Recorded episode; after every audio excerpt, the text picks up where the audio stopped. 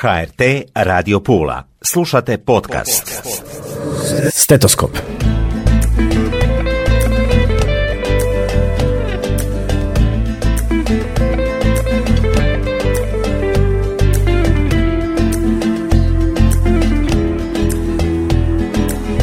Dobro mi došle poštovane slušateljice i slušatelji. Evo nas u još jednoj emisiji. Ja sam Tatjana Kaštelani, govorimo o zdravlju.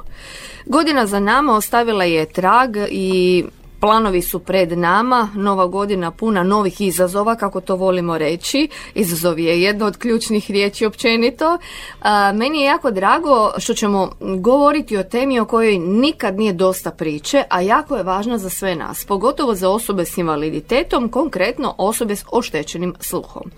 Sa mnom je gospođa Alma Zulim, inače tajnica udruge gluhih i nagluhih osoba Istarske županije i članica izvršnog odbora u Hrvatskom savezu gluhih i nagluhih osoba.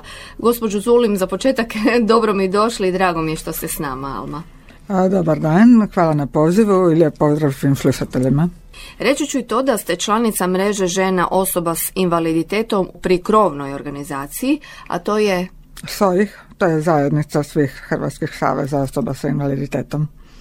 Gospođo Zulim, kako smo prošli, odnosno obilježili prošlu godinu? Najprije ipak da pogledamo iza nas. pa evo, prošla godina je isto bila dosta izazovna, uh vezano za donošenje ovih novih zakona koji su doneseni i stupili na snagu ili krajem prošle godine ili početkom ove.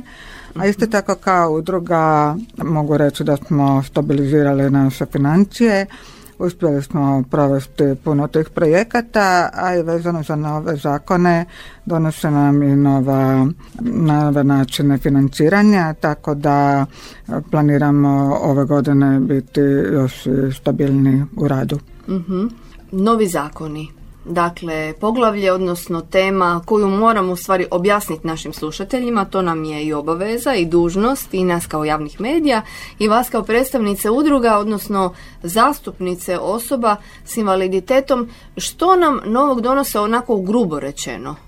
Pa radi se o tri vrlo važna zakona za osobe s invaliditetom.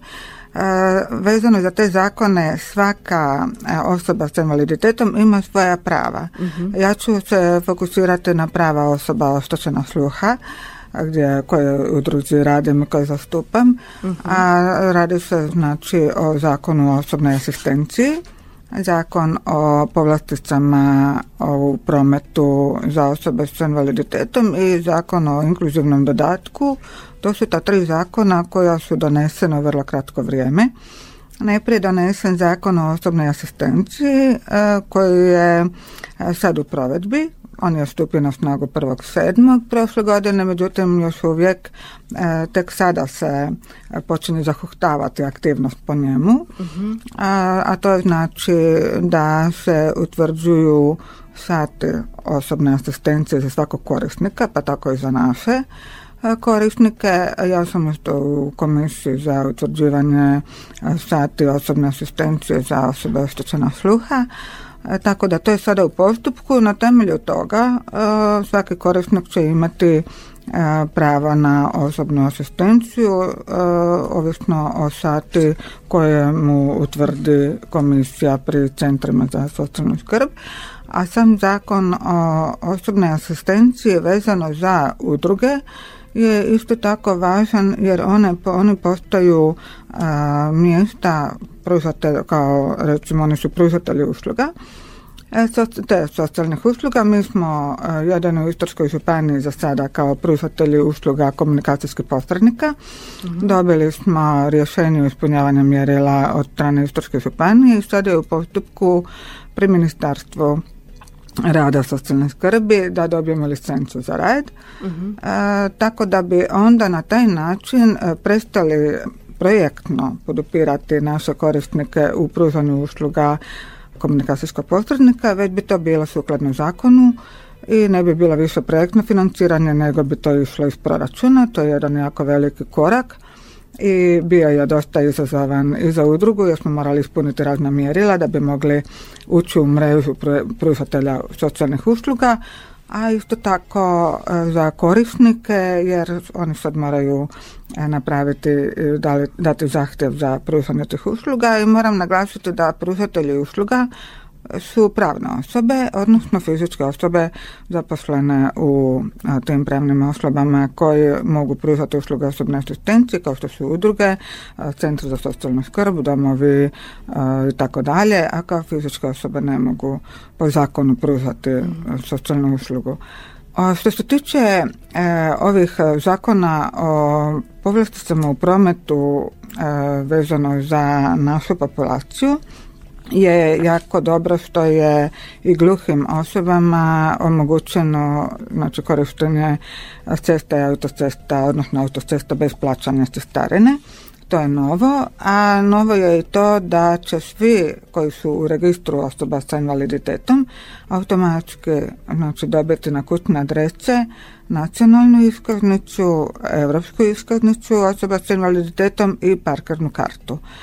Ne moraju se davati nekakvi, nekakvi podaci, zahtjevi i tako dalje, međutim trebaju svi provjeriti da li postoje, da li su evidentirane u registru osoba s invaliditetom i da li su tamo sve njihove dijagnoze, odnosno stupnjevi e, tjelesnog oštećenja i funkcionalne sposobnosti upisani i na temelju toga će se ostvarivati ta prava i sukladno tim e, stupnjevima oštećenja oni će imati određena prava u korištenju e, pomorskog prometa, e, željezničkog prometa, korištenju autocesta i cesta. To je što se tiče ovog zakona, a što se tiče inkluzivnog dodatka, isto neće trebati davati e, nikakve e, zahtjeve osim novih korisnika. Govorim da sve ovi koji su sada postojeći u registru osoba s invaliditetom, to ide isto automatski, a novi korisnici će normalno morati dati zahtjeve a ovi koji sada koriste neke prava iz centra, iz te centra za socijalnu skrb i mirovinskog, oni će imati znači prava na inkluzivni dodatak isto automatizmu kad dođu na red, moramo biti strpljivi i biti će onda dana donošenja rješenja unazad sa danom stupanja na snagu tog zakona, znači od 1.1.2024. dobit će e, razliku. Tako da evo, to je ukratko što se tiče ovih zakona. Osobe, rekli ste, koje žele utvrditi da li su u registru, što, da li da se obrate udruzi ili koga izravno mogu kontaktirati da bi provjerili? Postoje, mogu se javiti udruzi, članovi se jave udrugu, a ove osobe koje znaju da su, imaju utvrđen invaliditet mogu i osobno provjeriti na stranicama Hrvatskog zavoda javnog zdravstva ili samo preko interneta potražiti mail adresu gdje se mogu e, dojaviti. Mislim da je invaliditet, e, nisam sigurna, ali postoji mail adresa gdje se može provjeriti osobno isto tako da li su podaci u redu. uh To su alma velike promjene. jesu, jesu. zakoni koji donose velike promjene. Jesu, velike su promjene u odnosu e, na osobe s invaliditetom jer su stvarno um, donijeta puno prava koja imaju, a i financijski jače. Inkluzivni dodatak je puno financijski jače nego sva ova prava koje su do sada dobivali, tako da je to dobro. Mislim da je i društvu bitno da se i osobe koje imaju određene teškoće, osobe s invaliditetom uključuju društvo i da budu ravnopravni članovi društva. Za one koji još ne znaju, što je inkluzivni dodatak? Inkluzivni dodatak je, ja bih rekla, financijska potpora kako bi se osobe s invaliditetom lakše i bolje uključile u društvo iz razloga što one imaju veće zahtjeve nego možda normalne osobe zato što im trebaju u ovom slučaju kod nas bolja slušna pomagala nekom će trebati možda bolja neka invalidska kolica nekome nešto vezano za vid možda. Tako da se oni mogu omogućiti kroz taj inkluzivni dodatak da se to i kupe i nadomjeste ili recimo možda neki suplementi, bolja prehrana i tako dalje. Mm. E, inkluzivni dodatak je nešto što bi i korisnici trebali iskoristiti za to. mm Dakle, treba se informirati i pitati. Točno. Jer ima informacija, odnosno ima mjesta na kojima se informacija može dobiti, a informacija je zlata vrijedna. Zato treba građanima ponavljati i u stvari doprijeti do svih njih i do njihovih članova obitelji. Pa točno, evo ja pozivam e, sve koji imaju problema sa sluhom, da li imaju neke teškoće ili misle da bi možda trebali ostvarivati neka prava, slobodno neka se obrate u našu udrugu. Mi smo Antikovoj 5, pored Hrvatske poštanske banke, u centru grada i slobodno se mogu obratiti za sve informacije. Odlično. Kada govorimo o komunikacijskim posrednicima, e, malo da o njima e, više kažemo, iako ste već e, rekli, dakle to je osoba koja ne može biti svatko, rekli ste pravna struka je potrebna, ali nedostatak je još uvijek. Pa na koji način možda potaknuti ljude da... E, naime, e, to je jedno zvanje, jedna struka koja je deficitirna zato što e, do sada se nije niti financijski isplatila. Ljudi koji su završavali tečajeve za da mogu biti komunikacijski posrednici, odnosno prije su se zvali tumači ili prevoditelji, koristili su znakovni jezik, mhm. učili su znakovni jezik, oni nisu mogli dobiti stalno neko zaposlenje jer financijske e, udruge nisu dobro stajale ili bio nestalan posao i tako dalje. To se sada mijenja, polako vezano za novi zakon, a e, isto tako ili su onda bili u raznim, e, išli za pomoćnika u nastavi i tako dalje. Problem je i to što jednostavno je ta prva bila ta financijska nesigurnost, a drugo nemaju toliko potreba. Znači mi nemamo srećom toliko gluhih ljudi mhm. koji koriste znakovni jezik.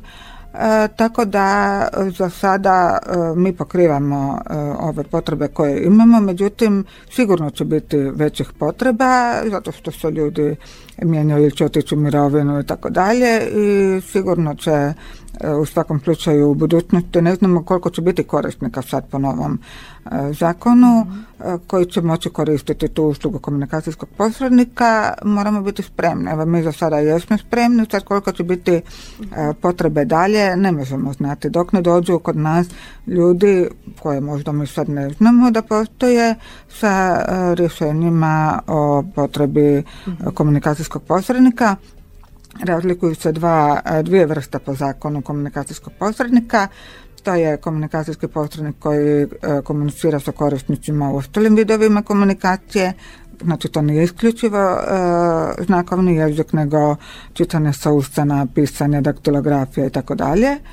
A i postoji ovaj komunikacijski posrednik za gluhe koji koristi samo isključivo znakovni jezik i komunicira sa e, ljudima koji koriste znakovni jezik, to je e, ta druga e, grupacija i po zakonu jedni drugi će morati proći obrazovanje, za sada još to nije definirano, ali do sedmog mjeseca bi morali prvo najprije ova grupa komunikacijskih posrednika za ostale vidove komunikacije proći edukaciju i onda dalje kad budu se stekli uvjeti ova druga grupa. uh E, spomenuli ste naravno tečaj, odnosno edukaciju, je li ona komplicirana i pa ne znam, vidjet ćemo sada vezano za ove ostale oblike komunikacije, isto tako će se vjerojatno morati znati osnove znakovnog jezika, ali će se fokusirati i na ostale vidove, mhm. znači na daktilografiju, čitanje sustana, pisanje i tako dalje, a ovaj, ovo za znakovni jezik koji se planira, e, mislim da bi to bilo dosta zahtjevno. Mhm. Kod e, gledanja medija jako je to važno, odnosno primjerice kod televizije ili... Pa je, znači e, gluhe osobe koje koriste znakovni jezik imaju nekoliko emisija samo koje mogu pratiti.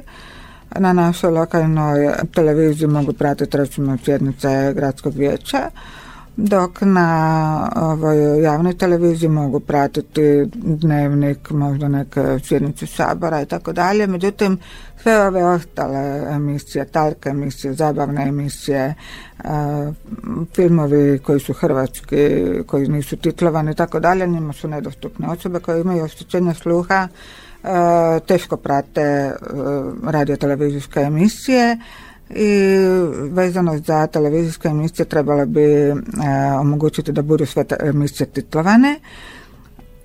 Isto tako da se omogući prijevod na znakovni jezik, tada bi bilo ravnopravno i bilo bi to zaista jako veliki korak. Mislim da će se sada negdje, koliko ja imam informaciju, do 25. morati donijeti zakon o medijima gdje će se morati voditi računa o tome. E, ja osobno mogu pratiti recimo tele, program na talijanskom jeziku gdje je sve titlovano, tako da može se, ali treba imati malo volje.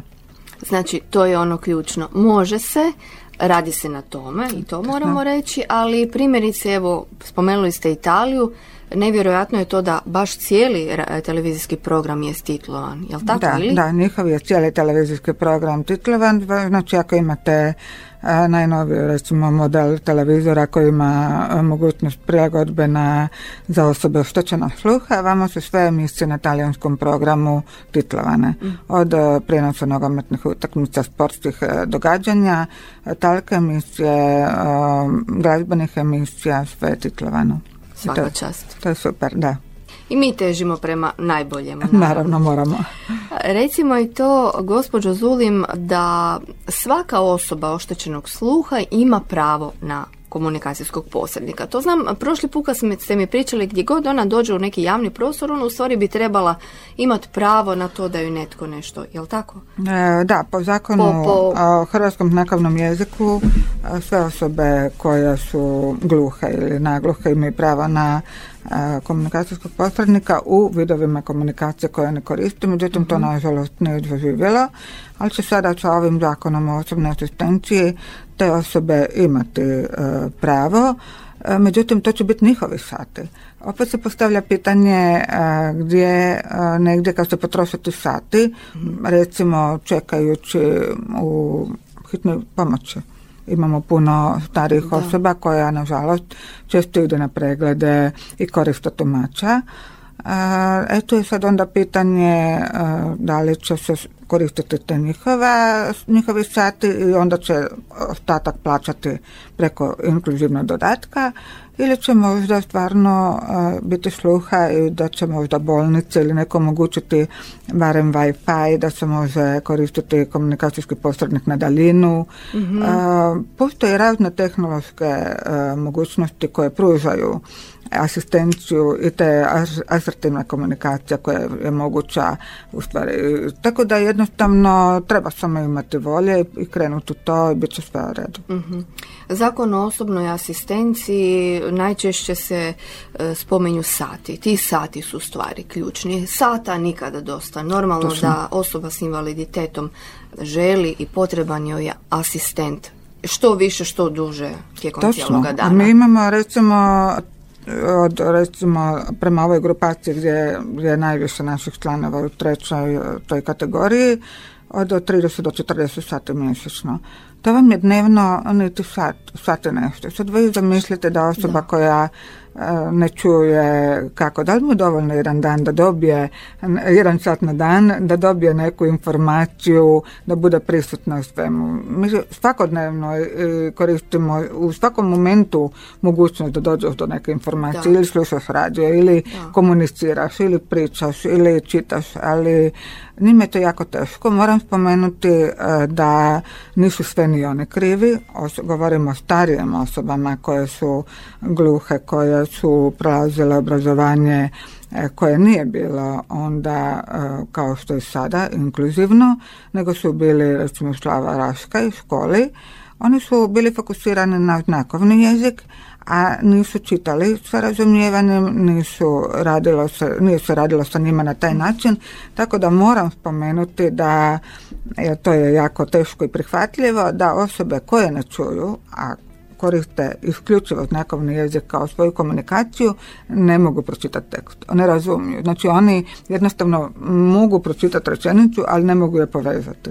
Nisu ni to oni krivi, e, kažem to je takvo obrazovanje bilo, e, to je sad e, fokus na nacionalnom nivou da krenemo i u to rješavanje jer sada isto tako ovo obrazovanje koje je inkluzivno gdje i mi imamo djecu oštećena sluha sa asistentom ponekad e, nije zadovoljavajuće iz razloga što to dijete ima asistenta u nastavi, ali šta kasnije.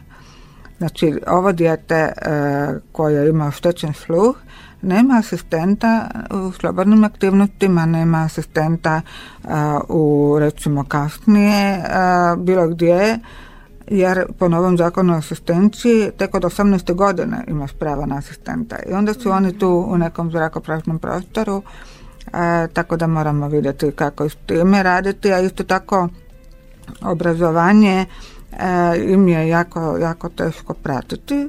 Ima raznih tipova, tako da Ovaj, moramo vidjeti kako s time. Još uvijek i Slava Raška egzistira kao takva ustanova, međutim nije samo za gluhe osobe, sada su tamo i, odnosno nisu samo djeca oštećena sluha, nego su tamo i ostali invaliditeti uključeni, tako da treba vidjeti malo kako ćemo s time svime.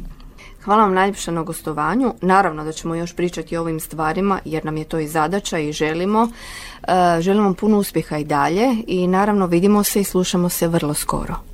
Hvala na pozivu još jedan put. Lijep pozdrav svima. Lijep pozdrav. Stetoskop.